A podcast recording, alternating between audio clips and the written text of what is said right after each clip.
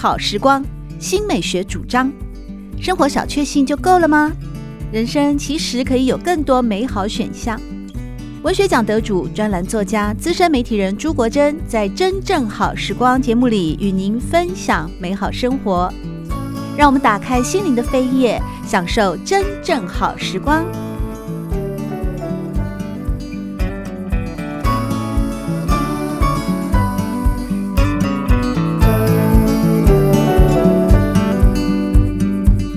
朋友们好，欢迎来到真正好时光，我是朱国珍。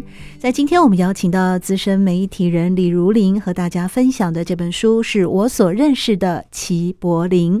齐柏林是台湾空拍导演、摄影师、环境保护的运动者。他花费了二十五年、两千五百小时的飞行，有数十万张底片与数位影像，以台湾地景、河流、生态为拍摄的主题，向大众提倡环境保护。我们大家几乎都认识齐柏林，也非常的受到二零一三年看见台湾的纪录片的感动，对台湾这块土地有了更进一步的认识、疼惜以及爱护。然而非常可惜的就是，齐柏林导演正在准备筹拍《看见台湾二》的时候呢，这个梦想永远也没有办法实现了。所以，在我所认识的齐柏林这本书一开始，如林，你选择了意外来作为全书的、嗯、呃开章哦，开始好像是一种倒叙，呃，先从意外开始，接着才倒叙，让我们能够进一步的认识齐柏林。你你在一个写作策略上怎么会做这样的安排呢？呀，这个是非常棒的问题。其实一般的传记。很多人都会说，他从小怎么样，启蒙如何，然后他的家庭背景、生长环境，很多人会从这边着手。但是我跟国珍都算是很资深的媒体人，没有，我不资深了，你比较资深，我后来落跑了。好，我们很，我我们都很清楚的知道，呃，新闻希望就是很快的吸引大家注意。嗯，我就在想，我这本书里面到底要怎么去切入，让大家知道。呃，齐柏林导演这件事情让他感兴趣，想要看，所以我一开始我就写了意外这件事情。嗯，那我有跟家属稍微沟通讨论，其实他们一开始有点反反，觉得不好吧？你一开始写意外干嘛呢？传统的思维好像就是觉得有点触眉头的开始。对对对对对对对对。但是就像您刚刚提到的，我希望让大家知道这一件事情是大家所知道的，就是二零一七年的六月十号。齐柏林导演坠机意外这件事情，大家都很清楚。从这个大家都很清楚的事件开始去倒叙，倒叙呃关于齐柏林导演的一生。所以一开始我用意外，但是这个意外我并不是去讲这场意外发生的原因。嗯，我并没有要去挑战那个时候的飞安调查委员会他所做出来的任何的结果，而是告诉大家，我比照了三份的。呃，飞行记录就是一个通话记录，我去做了一些交叉的比对，告诉各位读者、各位听众，当天发生了什么事情。嗯，我的意外是指意外发生的经过，大家可能很难想象，十一点五十七分这场意外发生了之后，一直到二十分钟、二十五分钟之后，整个进场管制台跟航空公司的地面人员才惊觉到齐柏林导演他们搭乘的直升机坠机了，所以有二十分钟的空白啊。对，因为他们联络不到，哦，一直联络不到。但是联络不到并不是他们的原因，并不是他们的失误，嗯，而是那个地方，呃，花莲的山区本来就很多，会有一些通讯的死角。但是他们就觉得他应该飞得很好，他应该一直在拍，然后断断续续也都有一些回音。哦，那个时候在封冰去拍了实梯屏，啊，来来回回飞了三趟，哎，好像都很好。哎，过了一会儿又又收不到了。那个时候的收不到好像也很正常，因为刚才提到了花莲有很多山，就遇到了一些通讯的死角。一直到国搜中心、国家搜救中心提出了一些呃一些资讯，讲说，哎，花莲的地方好像有一个东西掉下来了，你们要不要了解一下是什么东西？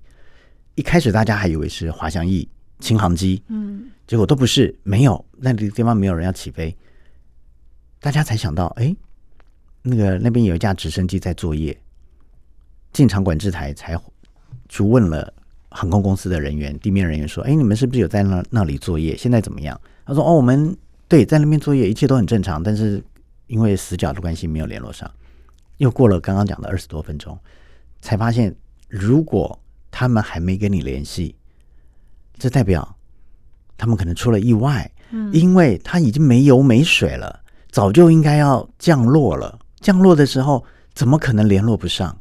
你打个电话、打个 line 都可以，怎么可能会联络不上？他们才开始去找原因，嗯、才知道为什么联络不上，因为已经飞机已经失事坠机了。最终发生意外的地点是在花莲秀姑峦溪的出海口，也就是长虹桥那一带啊。这里曾经是祈祷最钟爱的地方，没想到也成了他的长眠之处。如林，你作为和齐导演这么熟悉的朋友、熟识的朋友，嗯嗯、有这么深厚的友谊，你当时听到了这个新闻的那一瞬间是什么感觉呢？不可置信。我那时候听到，呃，是呃，他们的家人是他妹妹打电话给我，嗯，他跟我说：“如林，哥哥出意外了。”嗯，我非常清楚记得那一天。我说：“出意外是什么意思？”他说：“飞机掉下来了。”我说：“那人呢？”他说：“联络不上。”应该，应该就是，嗯，凶多吉少。然后我们大概就是互相安慰一下。但那个时候，我事后也才知道，陆陆续续得到了一些讯息，才知道那场意外其实他的飞机掉下来之后，就是整个起火燃烧。嗯，呃，那上头有呃飞行教官，也包括齐柏林导演，还有一个他的摄影助理冠奇。嗯那这三个人因为起火的关系，他们都来不及逃，没有办法往往往机外逃，所以等于就是嗯，活活的烧死在在飞机里头，那几乎没有办法辨识。所以最后要请他们回家的时候，呃，没有办法确定谁是谁的遗体，一直要到后面的。呃，基因定序才有办法知道哦，这是谁的遗体。嗯，那也因为这样子，我的第一章写的是一场意外，最后一章第九章讲的是临别的天空，就是讲了意外发生之后，呃，那一天招魂的时候发生了什么事情。所以我这个前后就嗯，把这两这这一整段的故事，就是用这场意外做了一个串联。是，其实齐导演一直都是用他的生命在当赌注啊。对对对对对。在我所认识的齐柏林这本书里面呢，李如林，你有呃特别描写了，就是关于每一次上山下海的那种危机四伏啊，嗯、就在第五章“敬天畏地，敬己谢神”啊。你说齐导演曾经说过吗？哦，或者是记录啊？每一次飞行遇到生死交关的时候，祈祷都会告诉自己不要拍了，不要再冒生命危险做这种没有任何报偿的事了。可是，一觉醒来或过了一阵子之后，看到天气又好、能见度又高的日子，又忍不住想要飞了。而他在这个过程里面，确实哦，经常哦都会遇到很多的危险。而如林你也说，呃，祈祷喜欢拍高山，但他每次飞行都会引发高山症哦，尤其是台湾的高山地形，经常有无法预测的气流，直升机。经常会被强大的气流带着走，无法输出任何动力。嗯、甚至于还有一次在海面上的拍摄哦，还有机身骤然陡降，才一眨眼的功夫，海水已经浸在脚下了。嗯，嗯，这么多的风险，为什么祈祷还要坚持呢？这是非常好的问题。刚才提到了他的血里面的基因全部都是飞行，他对于飞行真是疯狂。刚刚讲了那么多的。很惊险的故事，也就是我这次透过访问他的一些好朋友转述给我，我才有机会把他这些整理起来。那其中有几次，像刚刚提到的，他在海面上拍摄的时候，也因为气流的关系，他根本没有办法再输出动力往上飞。对啊，所以一直往下。海水已经在直升机脚下了耶。对，那个直升机的那个旋机的下压空气在海面上激起的涟漪水花，这以前只有因为是史特龙的电影才看得到的画面？对对对对对对对。真的好惊险！然后有几次飞到山山间，因为台湾的高山很多，台湾三千公尺以上的高山是两两百六十八座，嗯，密度非常高。飞到山间或者是山谷中的时候，突然一阵云雾过来，完全就没有办法识别接下来的路要怎么飞。嗯，所以那个时候的教官有一次，他就是不断的把那个机身拉上来，一直抖飞，一直往上飞。大家都不知道为什么发生什么事，因为那时候教官跟他说：“我看不到前面的路，我这样子再飞下去一定撞山。”嗯，所以一直往上飞，不断的拉高，一直拉高，一直拉高，拉出了云层之外，才发现其实山就在他们的眼前。哇，非常惊险，每一次都是这样。还有树冠虫，飞到树冠虫的时候，哇，又很担心，好好几次也快掉下来。嗯，所以他每次要上飞机的时候，他都会跟他的好朋友讲说：“哎，我要登机了。”他说：“哦，你是皇上啊！我要登基了，哎，我要登直升机了。”他虽然是笑着讲说我要登基了，大家都笑他你是皇上，可是他知道每一次登基都是冒着非常大的风险。嗯，但是当他拍到了这些很珍贵的画面，大家看不到的时候，他更振奋。他就觉得我就是应该把这些东西，刚才提到的，不管是台湾山川的美丽，或者是环境遭受破坏到什么程度，嗯，他觉得我把这些东西收集下来之后，我要让。更多的人看见，我要让大家看见台湾，不是只有看见台湾的好，而是要看到一些破坏。因为这些人文的破人为的破坏，他常常说你们过去看不到，所以你们不知道。但是我现在让你们看到了，你们必须要警觉。我的目的就是这样子，他没有要给你找答案，嗯，他是讲说大家因为不要想说很快就要找到答案，而是先让他让大家知觉到问题的所在。这也是为什么他一直每次遇到了一些生命交关的时候，他都不想拍了。他甚至跟他的家人说，甚至跟他的妈妈说：“我拍完看见台湾二，我就真的不拍了。”好几次，然后他妈妈齐妈妈就跟他说：“好，你就把它好好拍完，好好拍完。其实你的身体也不好啦，对不对？然后危险那么高，你就真的不要拍了，就接一些案子就好了，又不是活不下去。”他他给他妈妈的承诺就是：“我拍完看见台湾二。”就不空拍了，嗯，我也可以培养后面的人来拍，对啊，对，结果看见台湾二六月八号公布的记者会，六月十号他就发生了坠机的意外，真的是非常的令人遗憾啊！特别是齐柏林导演呢，在二零一三年推出了《看见台湾》之后啊，其实那个影响力不仅仅是说给我们乐听人哦有这个机会透过了。齐导演的眼睛透过了呃，刚刚提到的，好像上帝的媒介哦，能够从高来俯瞰整个台湾的景色，也对台湾呢更进一步的认识到了许许多多的在环境上的一些我们平面视角是看不到的那些危机或者是破坏。也因此，行政院在二零一三年的十一月下旬就成立了国土保育专案小组啊。做出了在安全共生与永续的观念下，穿越台湾主要山脉的高山公路原则上应不再开辟了。对，已开辟者也不宜轻易拓宽。可以说，这是看见台湾这部纪录片的影响力，已经远远的超过了一部电影本身，甚至是国内任意政党所不及的。同时，祈祷也在空中意外拍摄到了某上市，这我可以讲吗？某股票上市公司，呃，半导体产业的工厂排放废水嘛，而且把后劲溪染成触目惊心的黄褐色，所以高雄市政府环保局就开始展开了调查，对，同时也勒令了工厂停工。齐导演做了这么多，就是他。他其实很单纯的，只是想要让大家看见台湾。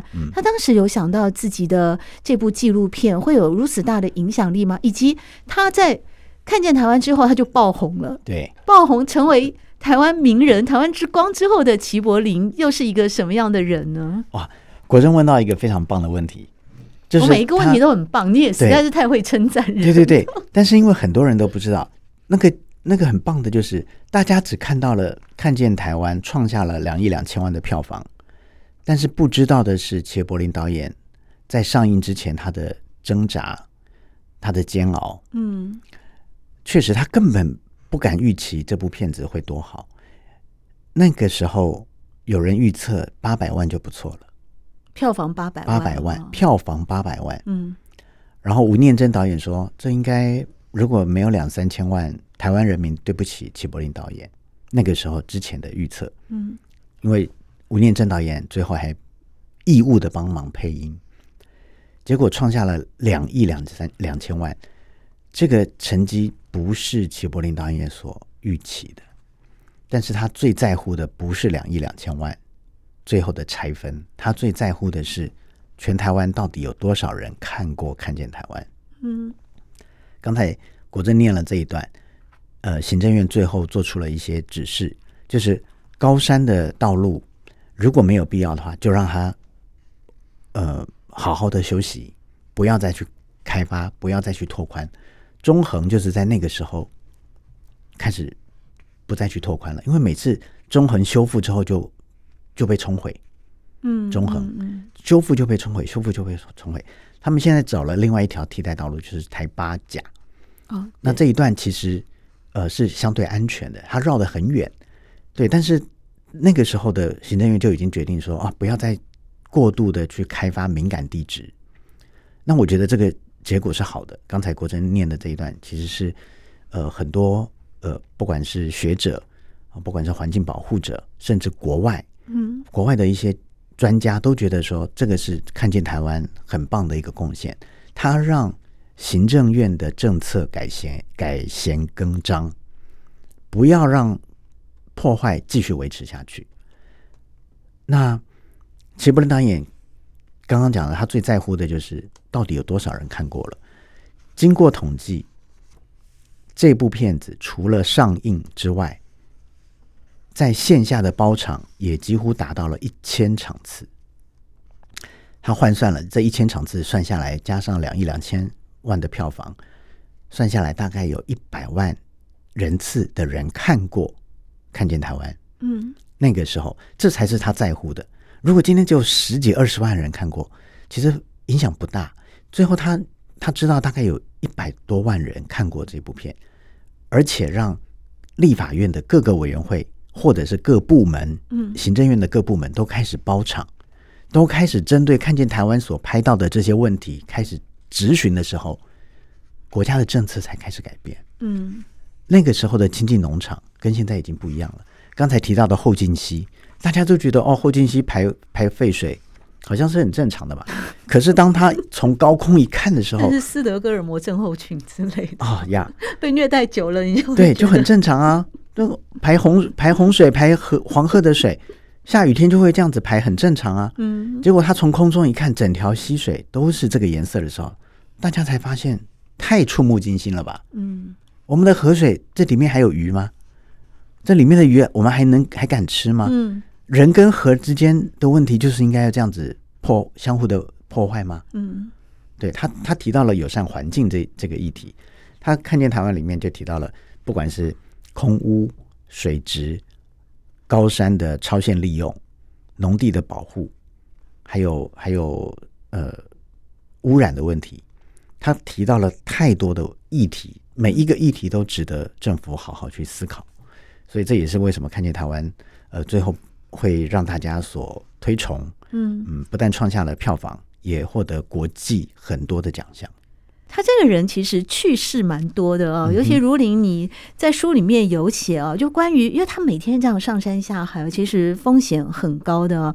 祈祷说他根本不迷信嘛。有一次有一个朋友在官场上，哎，对，升官了，这很有趣哎。对，你要不要跟大家讲分享一下呀？哎呀，他叫祈祷拍一张哦气宇非凡的空拍照片，要放在办公室里面。结果祈祷挑了什么照片？玉山，他觉得。台湾的最高峰三九五二公尺的玉山，最能够代表刚才提到的气宇非凡啊，壮阔啊，就是恢宏。嗯，他就拍了玉山，而且那个时候二零一二年的玉山还下了一场大雪，他就把那个东西呢放，把它隔放，然后洗出来，寒流期间的雪景，对对对对，哇，丰厚的雪景。对，现在的这这种雪景的雪况已经没有了，因为太热了。嗯，他就把它放的很大，然后送给那个官场的朋友。结果官场的朋友呢，收到了之后呢，一个礼拜几乎原封不动的又把它寄回给祈祷了，退货了。哎，退货了。嗯，上面是说，呃，你送给我这么寒冷的一幅 玉山的。照片，嗯，仿佛我就要被打入冷宫，对，被冰冻起来了，对对，这个真的触我眉头，所以他就退货了。他说：“哎，谢谢你的哦，谢谢谢谢你还还特别飞了那么高，还拍了这张照片给我，所以齐柏林导演真的是啼笑皆非。他说：“这是我精挑万选，选了这一张要送给你，希望你飞黄腾达。”结果啊，有山有景有雪，而且还是最高峰哎！对对对对，希望登峰造极，对嘛，可以爬到人生最高峰。对啊，结果原封不动的又把它退回来给祈祷，就谢谢他这样子。那其这个才是迷信，祈祷觉得这个才是迷信。对，但刚才提到了一个，其实祈祷他他是他是晋级谢神。我跟你讲说，他到他是逢庙必拜，他就是拜一个平安，对，拜一个平安。那里面有有有一段故事也很有趣，就是。呃，他有一次要去飞呃环岛，我们讲他他飞环岛，所以他就去大甲镇澜宫，因为飞直升机的停直直升机的航空公司，它它落地的地方是台中的清泉岗，所以他刚好也在台中附近，到了大甲镇澜宫，大家都说大甲镇澜宫很灵验，所以他要去求，就说啊天气好不好，可以怎么飞，所以他就去问了妈祖。结果他问问问问都没杯啊，就是把杯都没杯。嗯，所以庙方的人就问他说：“哎、你是要问什么？”因为他在那边把波把太久了。他说：“你是要问什么？”他说：“我是要问天气啊。”然后妙方人就跟他说：“要天气，问天气，不要来问我们了，要问无期的妈祖，要问无期嘛。”哦，对，要问神明有管辖有有有有有。他说。你要问天气，你要去无期那边问，他才恍然大悟。他说：“哇，原来是有这样子分。你去那边问，那边很准。好，他他又去了无期那边，所以他去到了无期妈那边之后，又跪下来了，又开始跋杯，又去问，结果又没有杯，一直都没有，一直笑笑笑杯这样子。哎，里面的那个阿婆又跑出来问他说：‘阿里喜杯蒙虾蜜了？’哈，然后齐柏林就跟他说：‘啊，我要问天气啦，啊，厉害厉害，问天气，你别讲大意啦。’好，妈祖啊，伊还要讲台语不？哎，伊伊不要讲，伊不要讲，所以他说啊，没关系，我给你倒沙缸，我来问。好，所以那个阿婆就帮他问，问完了之后才有波，才跟他说你应该可以怎么飞，然后可以避开风雨，然后一路这样子。所以他从此以后，他只要经过台中，他一定会买一个咸蛋糕哦，去吴七妈那里谢神。好可爱哦，对啊，非常可爱，而且一直。感恩之心一直放在心里耶，一点都不夸张。他只要经过台中，他说：“哎，等一下，我要先绕去吴七妈那里。”是他就会带着一个当地当地的咸蛋糕很有名，他就去那边拜，谢谢他，谢谢妈祖，谢谢吴七妈。原本看见台湾第二集啊，Part Two 呢，祈祷他是希望能够升级到一个超高画质的空中摄影系统啊。嗯，当然，这就有一些需要募资的经费的这些辛苦了。而他自己呢，其实也说过，因为在书里面，如林也做了记录，祈祷只希望自己有生之年能够把台湾的故事讲得更深入，让大家都看得见。看见台湾的 Part Two 呢，也大致有了雏形了。未来仍然会以台湾为叙事的主轴，再导引出台湾周边邻近国家地区的环境议题，一起关心我们生存的环境啊。是。所以，关于看见台湾的第二部分，它原本规划的一些更具体的雏形，你知道吗？啊，非常清楚。这里面第八章我有提到，我也我也很高兴有这个机会可以分享，因为大家都知道，他是因为拍了《看见台湾二》。不幸意外身亡，对，但都不知道看见台湾二要拍什么，是，而且他是看见台湾，很多人都告诉他，你应该继续拍台湾。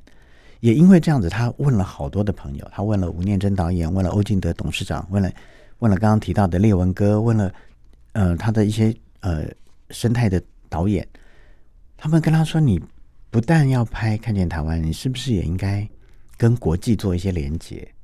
可是好像这个就不叫看见台湾二了。嗯，所以他经过反反复复的思索，这个压力很大，因为看见台湾一的时候票房非常棒，是他开始有压力了。这里面有有提到他的一些小故事，他的压力，呃，很很多的人讲说你要打铁趁热，赶快推看见台湾二，可是他又不想要，他也很爱惜羽毛，他又不想要随便推一个，然后大家就觉得说你在蹭你看见台湾的热度，所以他最后决定他的构想是这样，我们讲研究架构，他拍摄。看见台湾二的架构，百分之六十会在台湾，百分之四十会到周边的邻近国家。哪些国家？日本、中国大陆、再来在东南亚的部分，他会选择马来西亚，然后在南南南半球选择澳洲、纽西兰。他拍这几个周边的国家，跟台湾都非常邻近。这些国家也不是觉得哦邻近我就要去拍，不是。在日本，他想要探讨的是能源政策的议题，因为那时候福岛事件，嗯，还有河川整治的问题。在南岛语系国家纽西兰，他想要探讨的是人的起源，包括台湾原住民，包括现在很多人都喜欢到澳纽去留学。他觉得人跟纽西兰这边好像有很多的连接可以讨论。在马来西亚这边，他想要探讨的是棕榈树被大量的砍伐，热带雨林消失不见。造成台湾呃，造成整个全球气候的变化。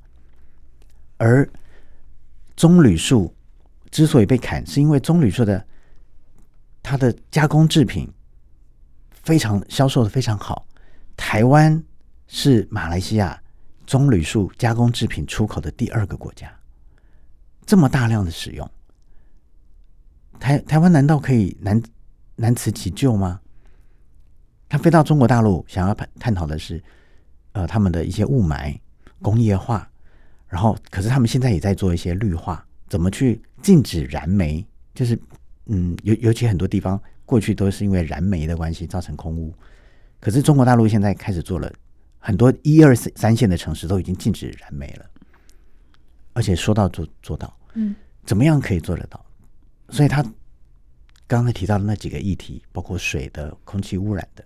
土地环境的保护，呃，一些土地的利用，还有热带雨林被砍伐，我们台湾的滥砍滥伐也很严重。过去，他希望透过这些周边国家跟台湾之间的连接关系，去探讨看见台湾二。那我在这个这本书里面的第八章，就有把他的企图心，把他的架构也写出来。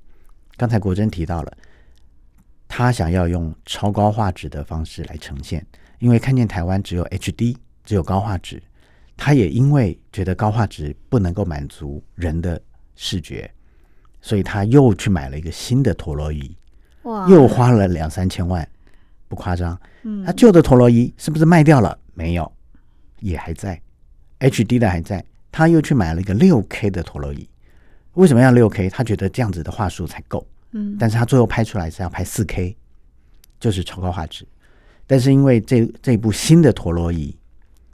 在那场意外当中就坠毁了。嗯，现在那个坠毁的陀螺仪，它的残骸还在齐柏林基金会齐柏林空间里面展示，而原来很旧的那个 HD 的完好如初的 HD 的也放在那边展示。是这两台就是齐柏林导演他有生所拥有的这两台，加起来就已经快六千万了，七千万了。嗯嗯，但他所。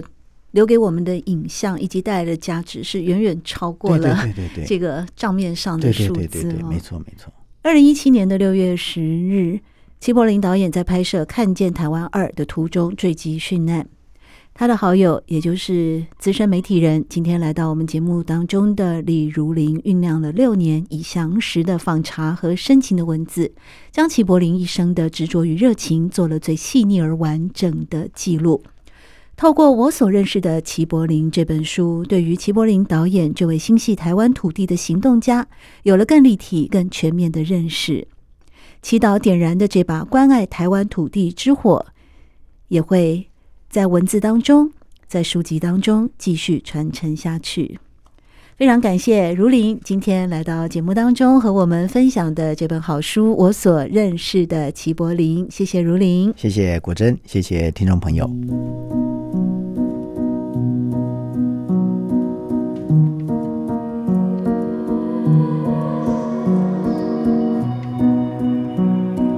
真正好时光，每个星期六早上八点钟到九点钟，在汉声广播电台全国联播网播出。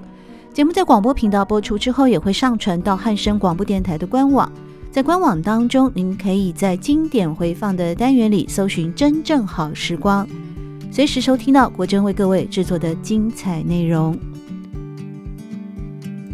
喜欢朱国珍制作主持的《真正好时光》，欢迎您订阅、分享或留言，随时保持互动，一起共享美好生活。